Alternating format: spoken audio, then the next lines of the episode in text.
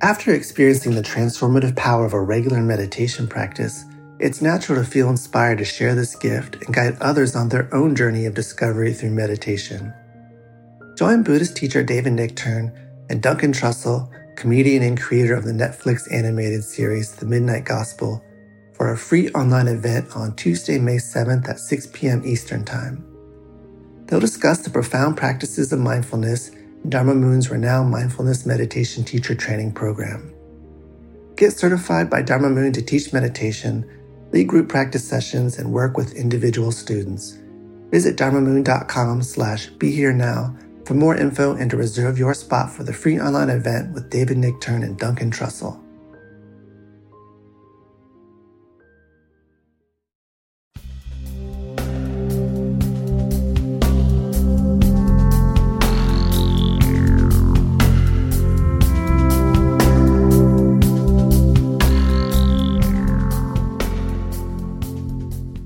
Hi, everyone. Raghu, I am back with uh, an old friend, Locke Kelly. Welcome back to Mindrolling, Locke. Thanks so much. Uh, really great to be here with you, Raghu. Thank you. Uh, we're going to talk about uh, Locke's got a, a wonderful new book that is just chock full of so much practice opportunity aside from getting one's uh, perspective hopefully switched around a little bit. Uh, so, but before that, you know, as I'm reading through, last time we were together, you mentioned that uh, you you were doing in India, you were or you were in Ceylon doing the Long Sri Lanka, doing this uh, meditation course, mm-hmm. right? Yes, trying to get as straight as possible and you came out of that, and I, I guess you you went to see Tulku Urgyen Rinpoche, right? Yes, that's right. And you said in that uh, particular moment, yeah. uh, in one flash, you got whatever, you know, yeah. any kind of long retreat would, you know, and I love that. I love that. Yeah. But, yeah. So, so I had gone on a fellowship from graduate school at Columbia Union Theological uh, to Sri Lanka for nine months, and I had studied at the university there and also done a bunch of 10 day retreats, 21 day retreats, five day retreats in the insight meditation, mm. Vipassana, uh, Theravada tradition, and had a wonderful experience. Um, and then went up to India and actually went to Dharamsala, and the Dalai Lama had just come back from teaching for the first time on Dzogchen in France. Hmm. And so he had just arrived back as I was there, and a small group of us were allowed an audience, and he was enthusiastically talking on this non dual tradition in the Tibetan Buddhism. Uh, which is called Dzogchen, which is a kind of a direct path pointing out tradition. And I love the talk. And so I said, I raised my hand and I said, Who should I go study with?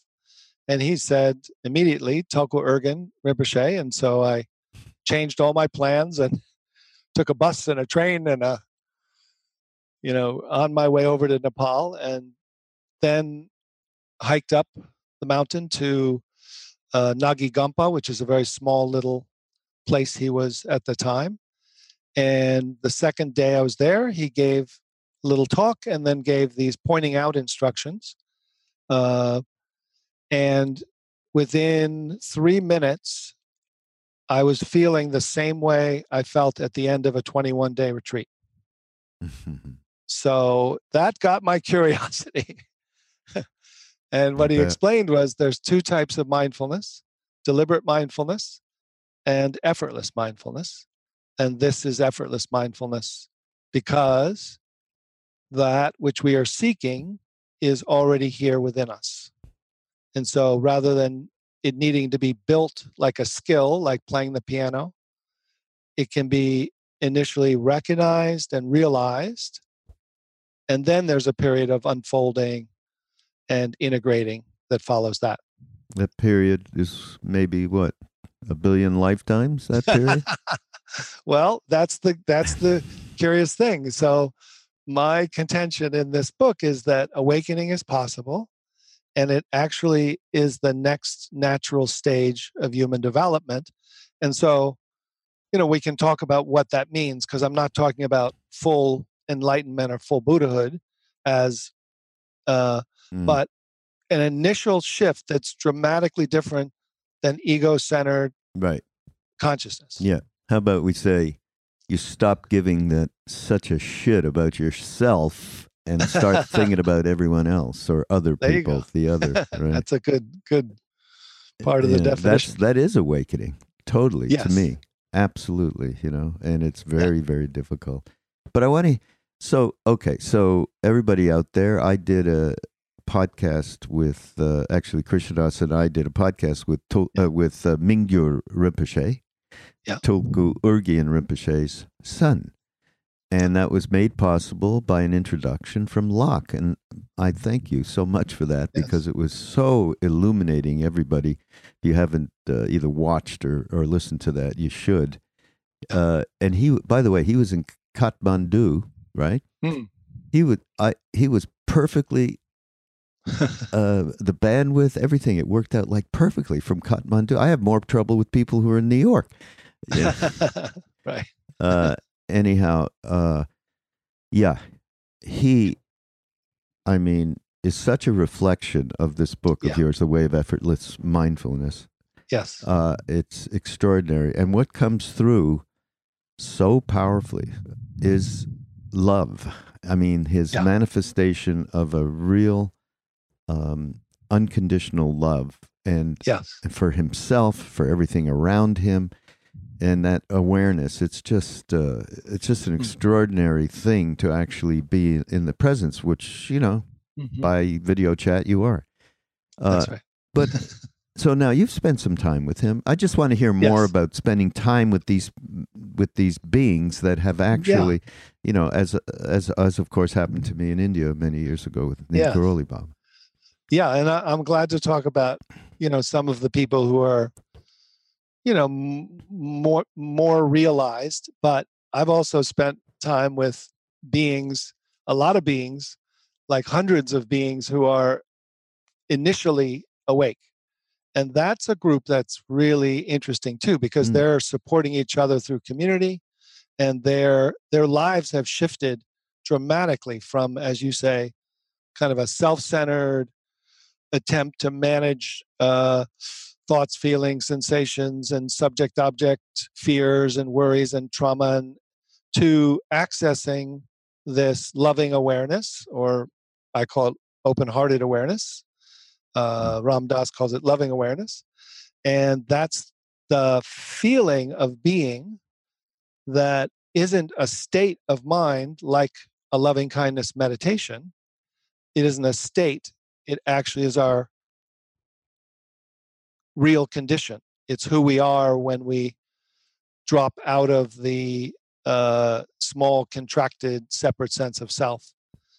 Um, so, so that you know that that's that can be helped by these beings. I've studied with both uh, Tsoknyi Rinpoche and Mingyur Rinpoche.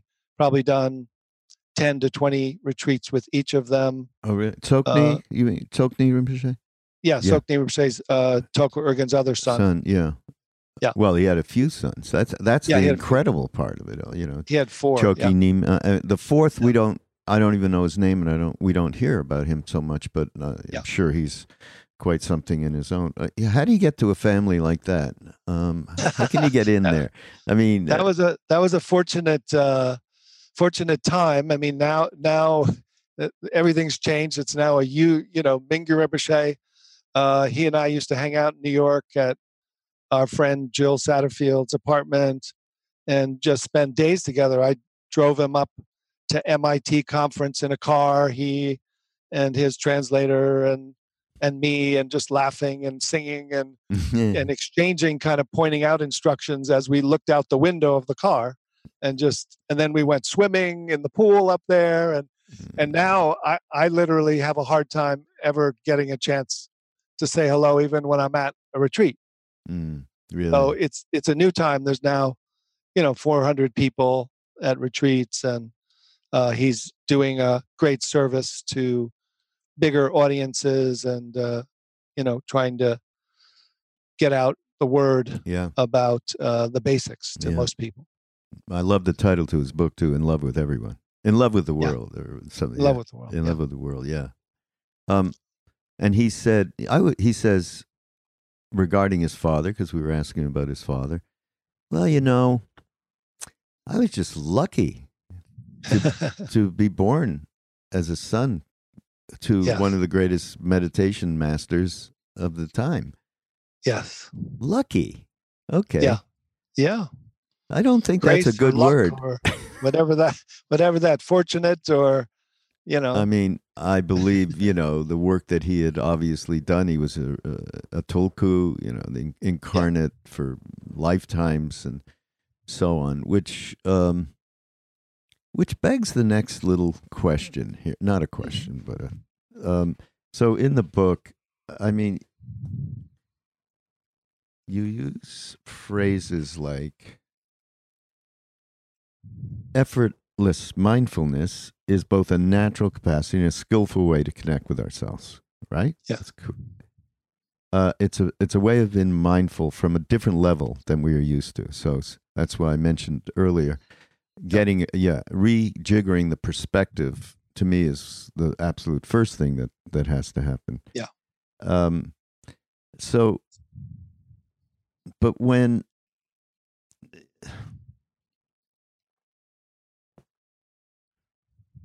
when you're in stress, when a person is in stress and it's Mhm. suffering tremendously, Yeah. um, which happens to everyone at Yeah. one point or another, I suppose one could say that's the reason for practice for that moment. That to expect you suddenly to start practicing in that moment is a bit of a fallacy. I mean, you're you're you have much uh, less chance of opening your space in that moment or being able to connect with that space. Yeah, just talk about it from. I mean, m- much of the way that you speak throughout the book Mm. is, and pointing out so many pointers, so many pointers, just Mm. fantastic for people. Uh, Yeah. But there's a there. It's not a big but. There is a way though that it seems easier yeah than it might be. yeah I mean, you know what I mean by that?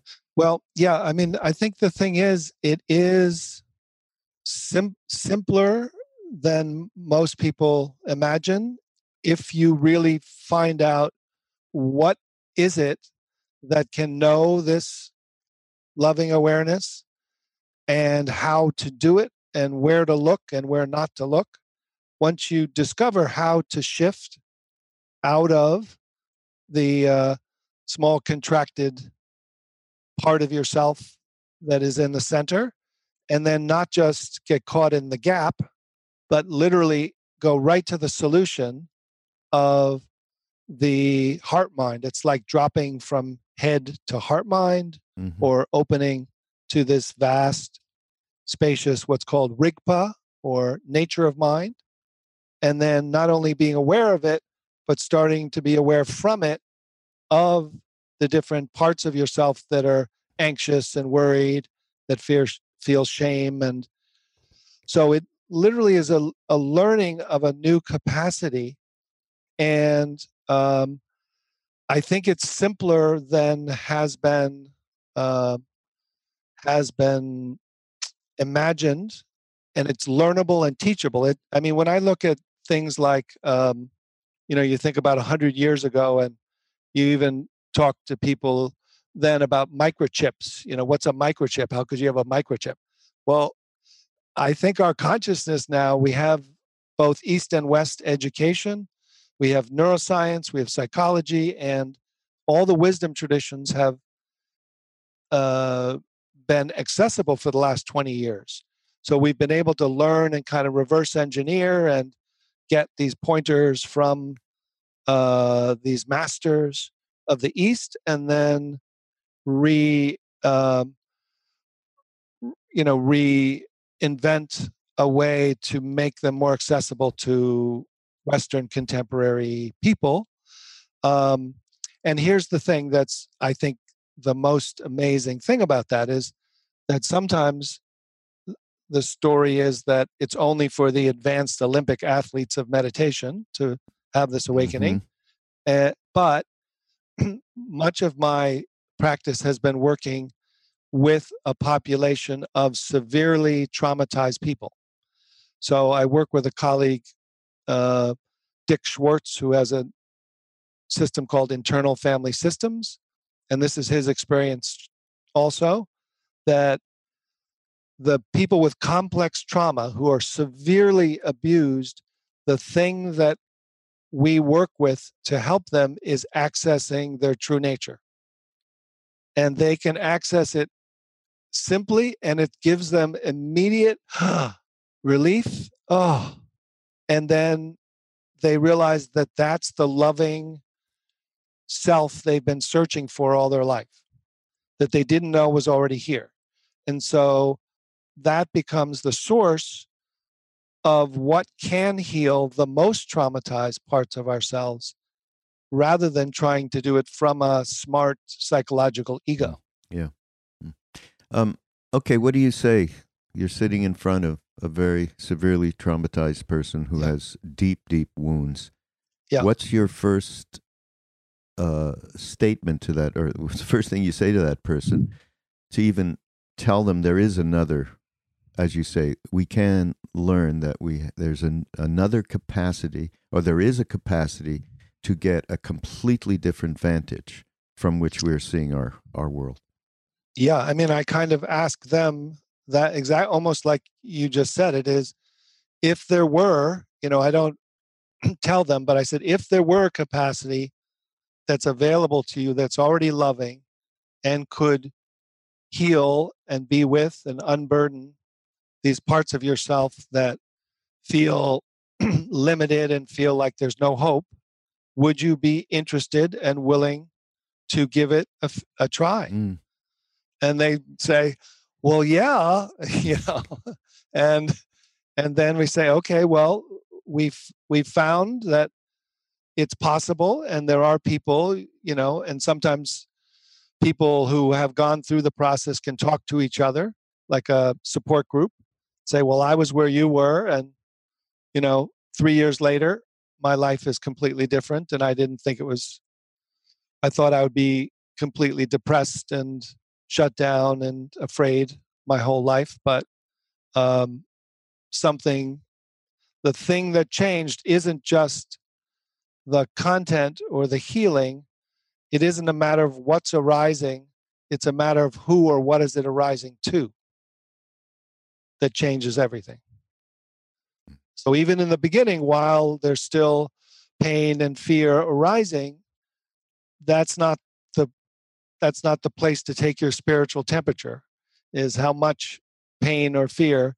It's really what what or who is it arising to that's the change we do in effortless mindfulness we upgrade the capacity of loving presence so that this detox uh, can happen. I love that. Upgrading the capacity of loving awareness or loving attention.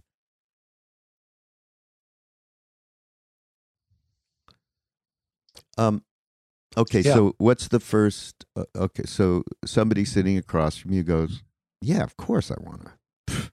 Absolutely. Yeah. Okay, so and everybody, this is the West. What what's the yep. first practical thing you can tell me to do to even entertain that there is that possibility to connect with yeah a new capacity? so so you know there's there's a so what I did is I looked at that exactly took that question that was my question just as sincerely it is yours and others and then I said okay so I stumbled into these you know Zen and then TM and then uh, deliberate mindfulness vipassana and then more uh, Mahamudra and Dzogchen style, and then also had some Taoism and other wisdom traditions.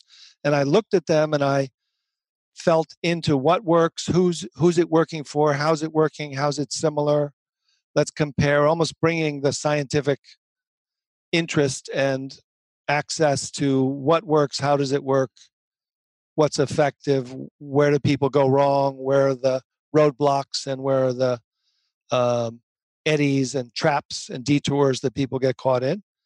And then really uh, finding a couple different ways that work fairly similarly throughout wisdom traditions, and then start to teach the capacity for instead of thought looking to thought, to have awareness unhook from thinking and begin to look to the awake, contentless, spacious awareness that is the source or the ground that is already at peace, that's already calm. And then notice that that awareness is energetically dancing and is embodied and open hearted and has a feeling of unconditional love naturally. And, and so that's like a little description with words. But as you know from looking at my book, I have a whole bunch of practices and ways to lead people or teach people or show people different doorways that match their type of learning skill on how to feel this for the first time directly. Mm. And my own feeling, and uh, like you, uh, well, my main practice was and has been for all these years vipassana, uh, mm. along with uh, you know a couple of other things. But um, I tell people that forget everything if mm. you are if you are constantly chasing and identifying and reacting to your thoughts and emotions you you know it's very difficult and it would be very difficult to, for me to think that someone just getting into this and realizing there is a a capacity i like that mm-hmm. word yeah um that they would you know it's not so accessible in my mind hmm. spacious mm. awareness and yeah. so on without getting some kind of one pointedness through a meditation practice as the very first yeah. thing. What do you think about that? I I think that that is traditional, and I think it's uh, can be helpful for some, but I actually believe, from my experience, it can be actually a roadblock for others. Hmm. because so? the attentional system of the uh, that you develop in uh, um, what I'm calling deliberate mindfulness or the first couple practices of insight, which is one pointedness on your breath. And then uh, second one is observing contents of consciousness, what's called the four foundations of mindfulness, which is looking at thoughts, feelings, uh, bodily sensations, uh, and mind objects, which are like creations in the mind of patterns or skandhas, that creating an observer that is looking at content that it requires that that attender can't look at awareness that its skill set is a, a, level of mind that can't know the next level of mind. So so that four foundations of mindfulness i have created the five foundations of effortless mindfulness. And if people listening can feel as if you can attend to thought going by and then what you actually do is you turn around to look who's behind the camera that's looking or you look to open the awareness to the spacious awareness in which the focuser or the mindful meditator and the objects are appearing. And once you realize that that whole field of awareness is actually what's awake and where you're now aware of the mindful meditator, the attender, and what you're attending to, that that meditator is now an object of consciousness that isn't needed to be lovingly aware, embodied, interconnected. And so you've gone into a non dual meditative uh, interconnection, which I'm sure is what uh, that's the nature of awake consciousness, which Mingyur Rinpoche and uh, Neem Karoli Baba lived in, is a non-dual interconnected field of awareness that wasn't aware from a point of view, mm-hmm. like a meditator. So it's mm-hmm. it's in in Sutra Mahamudra and Tibetan Buddhism, the Vipassana or insight is the initial practice, and then you can go to uh, the next stage, effortless mindfulness, or for those who it's easier for, you can go right to effortless mindfulness because there's a calm and a focusing ability from there. Because some people have a very hard time wrestling with their minds and watching their breath and mm. sitting for long periods. Okay. How about a little, just, you know, a short little exercise? Sure. Yeah. Related to, because we're talking about awareness, which you basically can't really talk about, but you, right. let's maybe lead us into mm-hmm. the, um, the opening. Yes, sure. Yeah. So, um, so this is this is one of one of the first things to realize is that there there's kind of a uh, a point of view, a separate subject, whether it's um, our ego center or even a mindful witness, that they get they establish a point of view, and what we're going to do is just simply see if we can feel the space that's more spacious and pervasive within us that we're aware of and that we're aware from. Um, so, so one way to to do it would be just simply. We'll try a couple different ones, but here's the simplest one: is um, simply start with an effortful practice of taking a in breath and then breathe out and let go like a sigh. Ha. And then just notice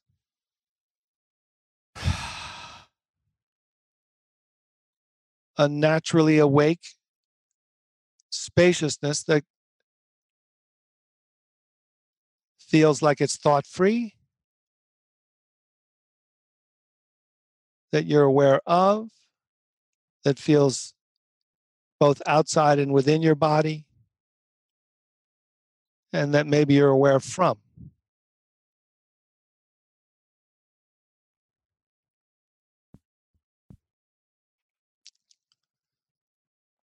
So it's it's these little little tiny doorways that are possible to have the premise that you're not aware from thought, that you're shifting to be aware from awareness, awareness based knowing. That is, the marker is that it's not located in one point of view, that it feels like an open mind or open heart.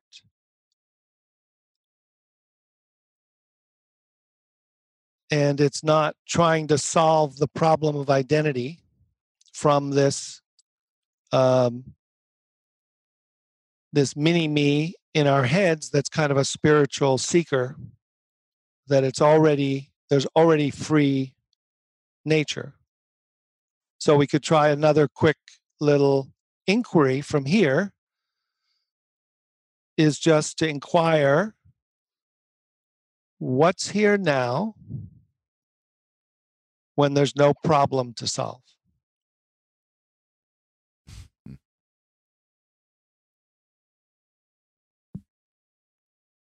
and just stay with that feeling of awareness as it opens and feel that feeling of being that's not thought based.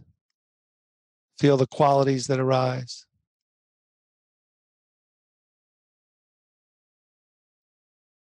And feel not only what you're aware of, but where you're aware from.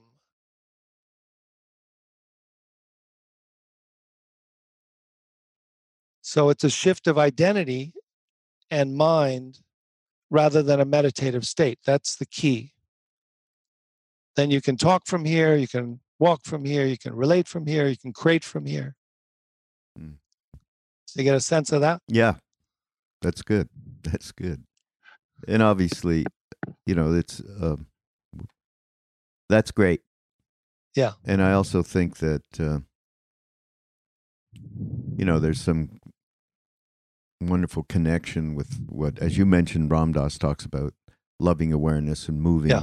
perspective. And for me, the, that is absolutely that's the first thing that needs to happen before yes. even my insistence that people got to you know be able to sit yes. and, and uh, get get one pointed. Uh, yeah. certainly the perspective. So this is a wonderful opportunity everybody yeah. to use that those couple of questions uh, and i love what's here now when there are no problem to solve okay? That's a nice con you know? Yeah. Um let's talk about uh mindful glimpses okay? Because yeah. Actually got i got into that and um i think it's quite useful exercise. And it, you know, you talk about it's just eminently available throughout the day. Yes. Um, so yeah, talk about what a, a, a glimpse is. Yes, beautiful. Thank you for that question. Yeah. So the practice of effortless mindfulness, as I see it, is small glimpses many times during the day rather than long periods of meditation.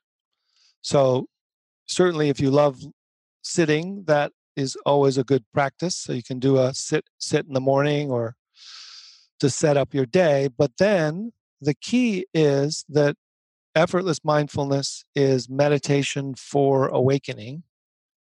Awakening is living from loving awareness in the midst of your day, and importantly, with your eyes open, doing tasks and meeting people and talking, not just sitting to calm yourself once a day so that you have a calmer ego to to walk around, but literally to so glimpsing is not a short meditation.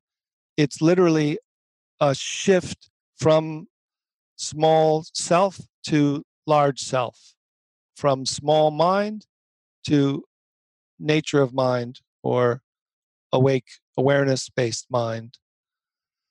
And then uh, being able to do that in one to six minutes while you just look out the window at work or over your computer uh, or while you're taking a walk on a break or instead of a cigarette break you take a mindful glimpse break or water cooler break and then immediately when you shift from the current constellation of thinking and a, that creates a thinker an emotional uh, bind with that thinker that's trying to solve problems and creating as many problems as it's solving as we know then you shift into this awareness based embodied open hearted heart mind and then you begin immediately to type and talk and walk and relate and you start to rewire your system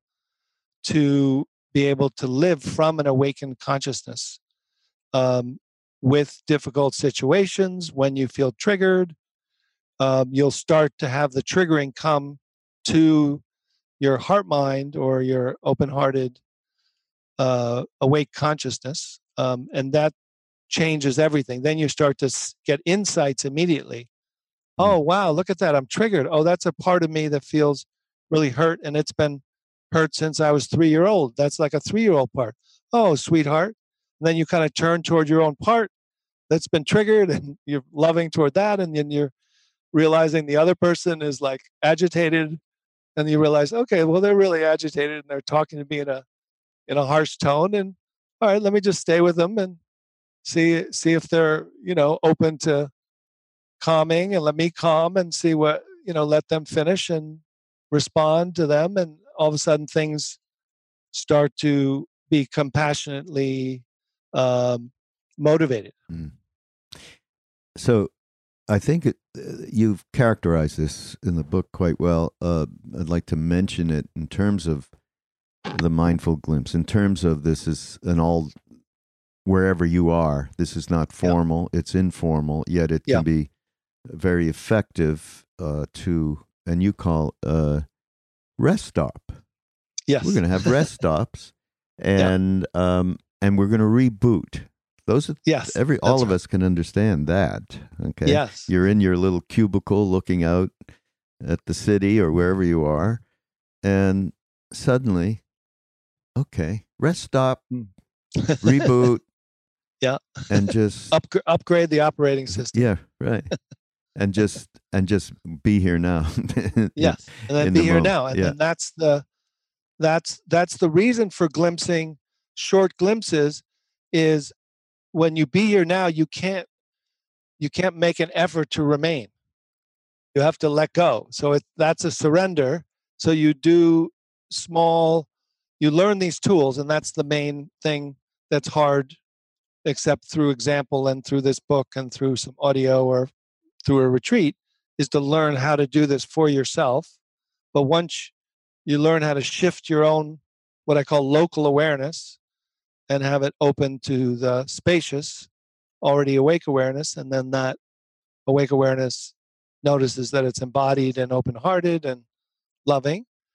Um, then from this ground of being, you can't make any effort from system one, from the old operating system, to try to grab it, hold it, maintain it, keep it. So you have to let be in the now. So you just have to be here now speak, and then lose it, uh, go back to the old habit. No big surprise, just re recognize. Right. And you, as Sharon Salzberg says so often, the fabulous part of all of this, you can always come back. That's it. Yes. You can always come that's back. Right. And that's a yeah. that's a, a nourishing, nurturing thought, actually. Yeah. And the you know, the difference I would say is like in that instruction, which is the same, is you can always come back to the object of your meditation. In effortless mindfulness, you can always come back to your already awake consciousness. Or can we say you can always come back to an open an openness? Yeah. To make it just an openness that allows for spaciousness to move in and create a a larger pool that you're sitting in. Mm-hmm. Yes. Of, yeah, and that stillness. the openness and the the openness is awake. So it's that it's not just a meditation like feel open, but notice the openness is where you're aware from and what is the nature of open mind that you're knowing from now. So that's kind of the second move of being no, oh, notice the openness oh, notice the openness is aware without my help. Huh. Mm. And now I'm aware from the openness, from the awareness based knowing of thoughts, feelings, sensations, which are dancing in this field. And I don't have to get on the train of thought. Mm. What do people say to you? Uh, how do I know um, I am not, uh, you know, reflecting and from the perspective of uh, ego mind that yes. I've managed to trip out, trick out, right. yeah. spiritual bypass. And yeah. Uh, yeah, how do you address that with people? Yeah, so that's very important. So, one of the first things is when you shift from head to heart, mind, you can't go back to the small mind for a second opinion about whether you are there. so that's that's like the first learning. People like, what? I was just checking to see whether I was doing it right. Yeah. And as soon as you check to see whether it's doing it right, then you're back in the system that isn't doing it because it can't be done by that small self. So that's the first thing is to notice there's a conceptual knowing, then there's a not knowing, which is like a gap and then there's a not knowing that knows and it knows by feeling almost like you're riding a bicycle do you know you're balancing and you don't have to go to thought to know you're balancing on the bicycle. You feel, oh, Mm. yeah, I'm in this awareness based knowing, and I don't have to use thought. I use awareness to know. And by doing that, you're reinforcing the the new knowing, the new operating system. And then uh, the other part of it is that um, you you're not stopping at that first gap of not knowing, and you're not stopping at a uh, disembodied, spacious witness. So that's key. So some systems actually say that that's the goal is to be in this what they call non-dual awareness or pure awareness or transcendent witness consciousness and that's in my system um, you know like halfway there it's an important recognition to step out of the small mind and wake up from it into the awareness but then as soon as the awareness notices thought or any movement it realizes oh it's not separate from it so that awareness is now embodied and connected, and it sees from the heart eyes of the heart. Oh, so everyone else is me. Oh, we're the same. Oh my God, of course I'm going to treat someone, you know, with love because that's the view that it has when it's embodied and open-hearted. And so that brings this the bypass back to the embodied and the loving way of relating. Mm. Now, back in the day, again, we're referring to Ram Dass, but I wanted to talk about this, which is witness. That Yes. was his first thing, and he got a lot of that. I think probably Gurdjieff and so on. Yeah, that's right. and uh, and of course, this question I just asked is a major question because he's not talking about witnessing from mind; he's talking about Right. witnessing from no mind. So Yes, there's no that's right. judgments, there's no dualities, there's none of that. Yes. And of course, many that's a difficult thing, as you just Yeah. said, for many Yeah. people. Uh, but a very effective thing. So I effective even if it just reverts on a regular basis to Mm. mind is witnessing. Yes. And uh, you actually call that, which I love, uh, leaving the witness protection program. that's right. Talk about that. Yeah. yeah. So that, you know, again, it's, it's, there are, you know, in progressive paths, kind of uh, realizations or stages of awakening or stages of meditation. And so the idea is in effortless mindfulness is not to get caught in in any of these eddies or these uh, halfway houses, like going across the United States from east to west and stopping and camping at the Grand Canyon. You know, you're just like, oh, I'm done. It's like, okay, but you gotta, you're not to the ocean yet. You gotta go to the ocean of love. So it's beautiful, it's spacious, uh, and it's a witness, but it's it's detached, it's not embodied, and it's not interconnected.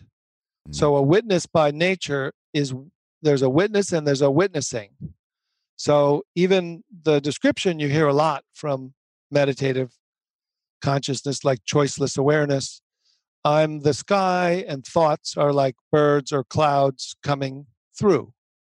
So that's a first stage of being the sky, but you're separate from thoughts and emotions. They're objects that are rising and passing. The next uh, description is ocean and wave. Oh, I'm the ocean of love, and thoughts and feelings are made of the ocean too.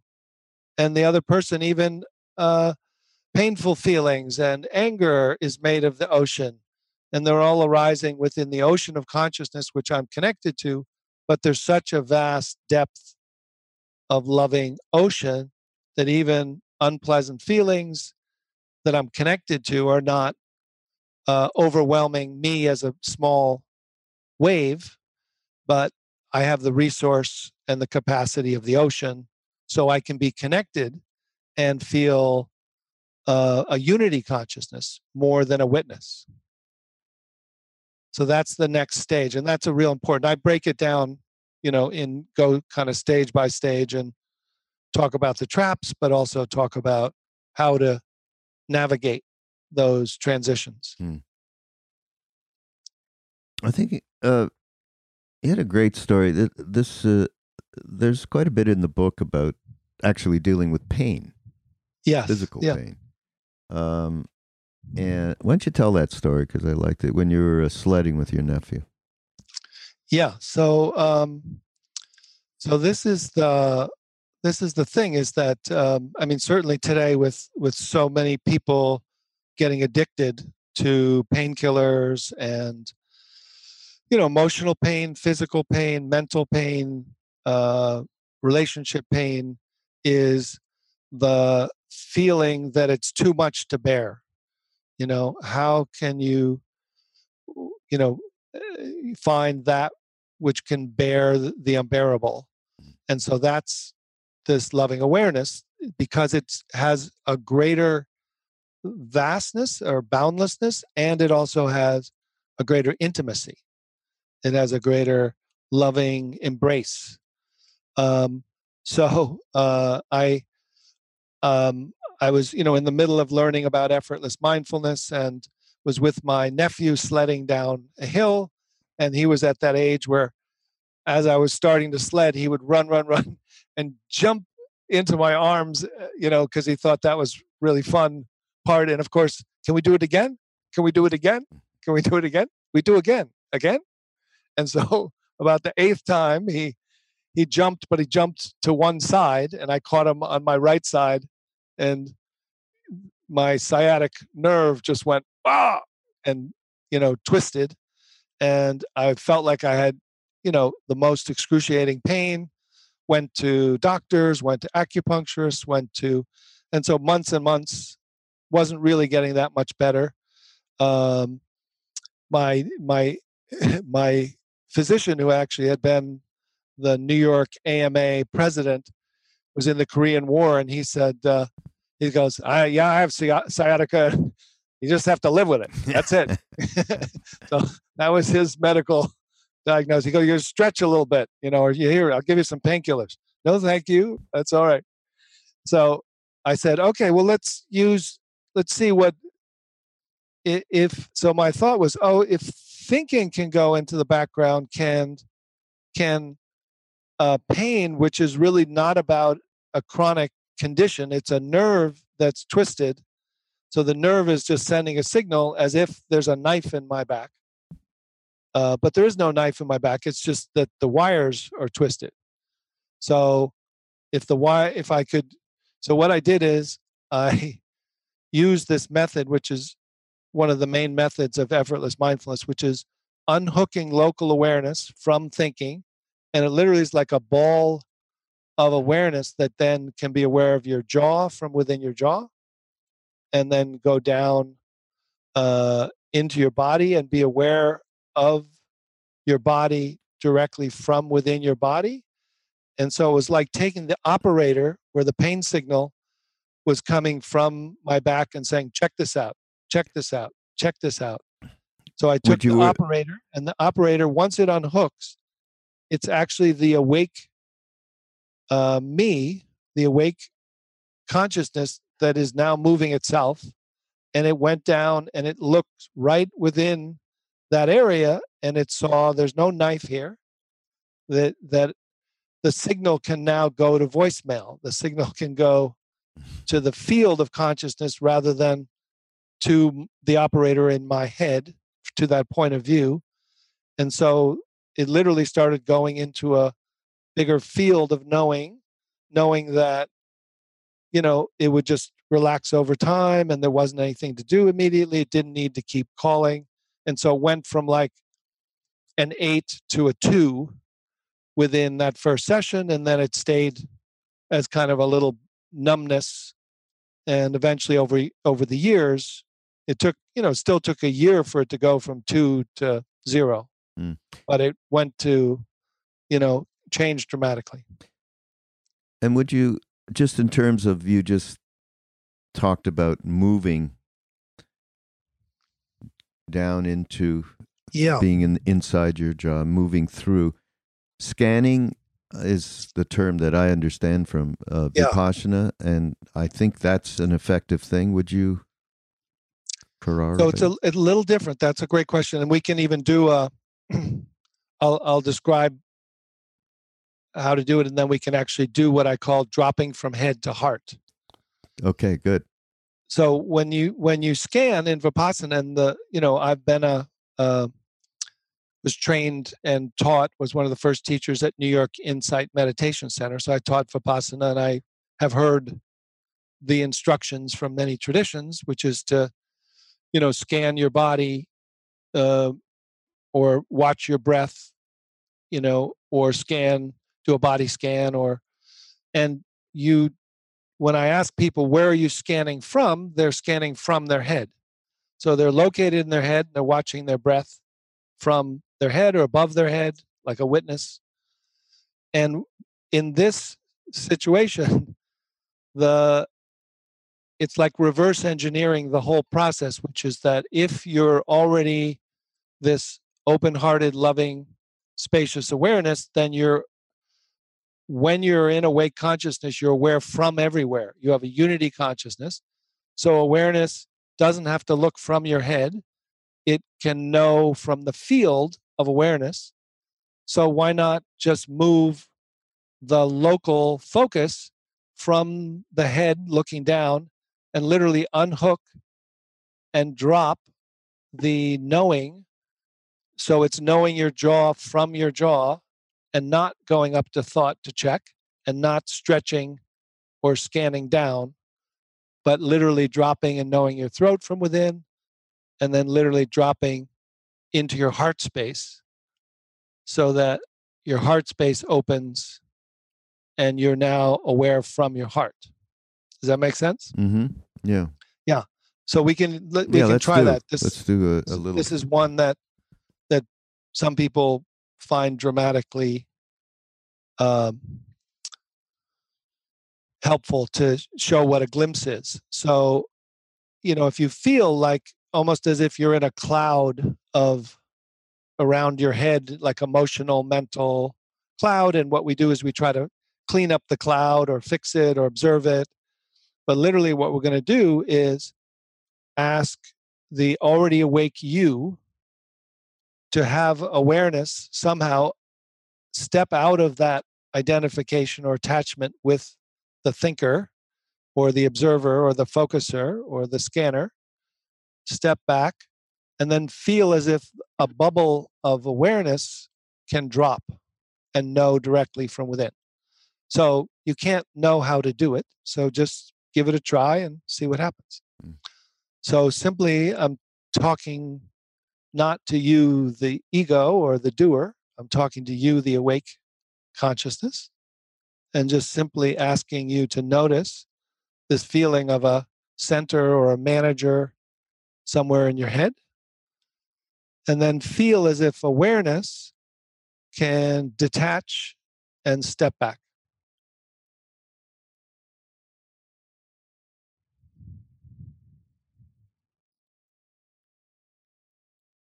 And then feel as if a bubble of awareness can then drop and know your jaw and your smile directly from your jaw and smile.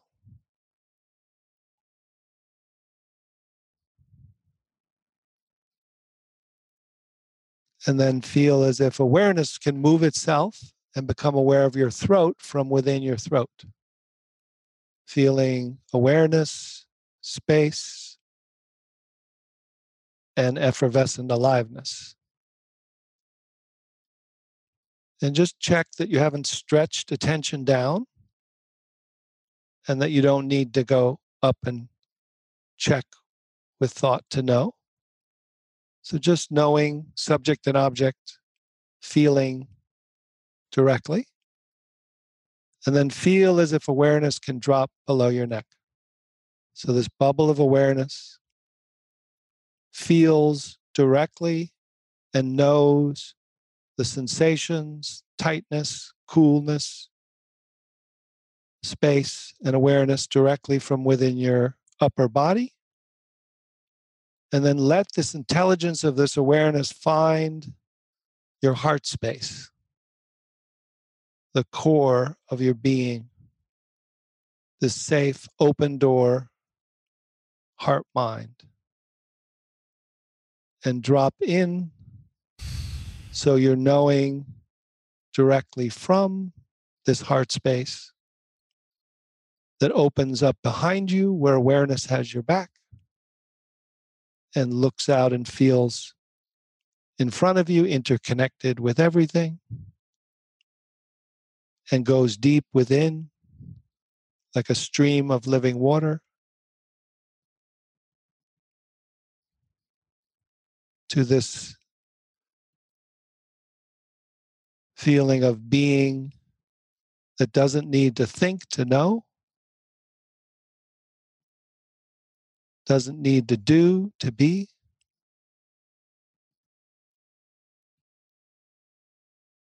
Just see what it's like to know, to have the potential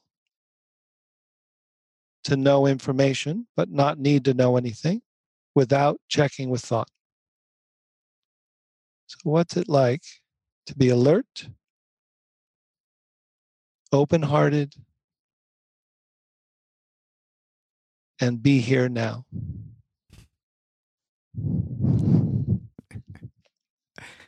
That's Had great. throw that yeah, yeah, that's great. Uh, um, and How's you- that? Yeah, that's How'd that feel? beautiful. That's beautiful. And uh, yeah, and everybody this is a I mean, I have been working we, you and I talked about it last time and working on on this project about uh, getting out of the me me to the us. Yeah. And um so the idea that we can take a shot, just take a Yeah. chance, like you just said, take a chance. What do you? Here you are. You're you're you're. this is you. This is the you up here. This thinking thing. Yeah. Take a chance and drop it for a second, and that would be Yeah. that's a rest stop, a mindful That's- glimpse, and I think that that's Yeah. very effective, just in in and of itself. But you also said here, awareness has your back. mother. Yes. Okay. that could be a rap thing. I t- we're going to call it that. Okay, we got to call this thing awareness has your back. you know. Let's do it. We got to get some music next time. Uh, yeah, yeah, yeah. No, absolutely. so great. And by the way, uh, uh, as Loch said, this book is chock full of different exercises, and uh, I'm sure there's something in in here for everybody. You know, Mm. like uh, you got one called for a glimpse, "Home Sweet Home." Yes. Okay, corny, but right on. um, and it's it's um, it it includes you know using a chant or so on, and as you Yeah. well know, that is the primary practice uh, that Mm. that we brought back. Aside from many of us doing many of the uh, Lama Surya Das, who's a, a Mm. Dzog, Dzogchen uh, master, uh, he Yeah. also this is part of it. He does a lot of chanting Yes. and and uh, I I wouldn't want to leave us without that as No. another possibility of be, Yes. of open awareness within that uh, that practice. But uh, Yeah. Yeah. uh, yeah, home sweet home. But then you also have in your appendix uh, traps, detours, and rerouting instructions. I love that. Okay, you can be spaced out, blissed in, stuck in stillness, be in that witness protection program, Right. uh, and getting bored back to the mind and getting scared back to the mind. So a lot of shit will freak you and Yeah. get you back Yeah. because the only thing that we have depended on our whole lives is to right. protect ourselves through this thing, you know, and we, all of those habitual patterns and neurotic Yeah. tendencies. Um, it's it's tough, but Yes. what everybody out there, what Loch is saying is we can connect with Mm. this capacity that we Mm. have, and we Yeah. just have to uh, be more at ease Mm. with ourselves and not Yeah. absolutely judging and killing ourselves and we're bad and you know all of that Mhm. stuff that everybody does that this capacity is there to just stop your world for a second Mm. because awareness has your back That's right.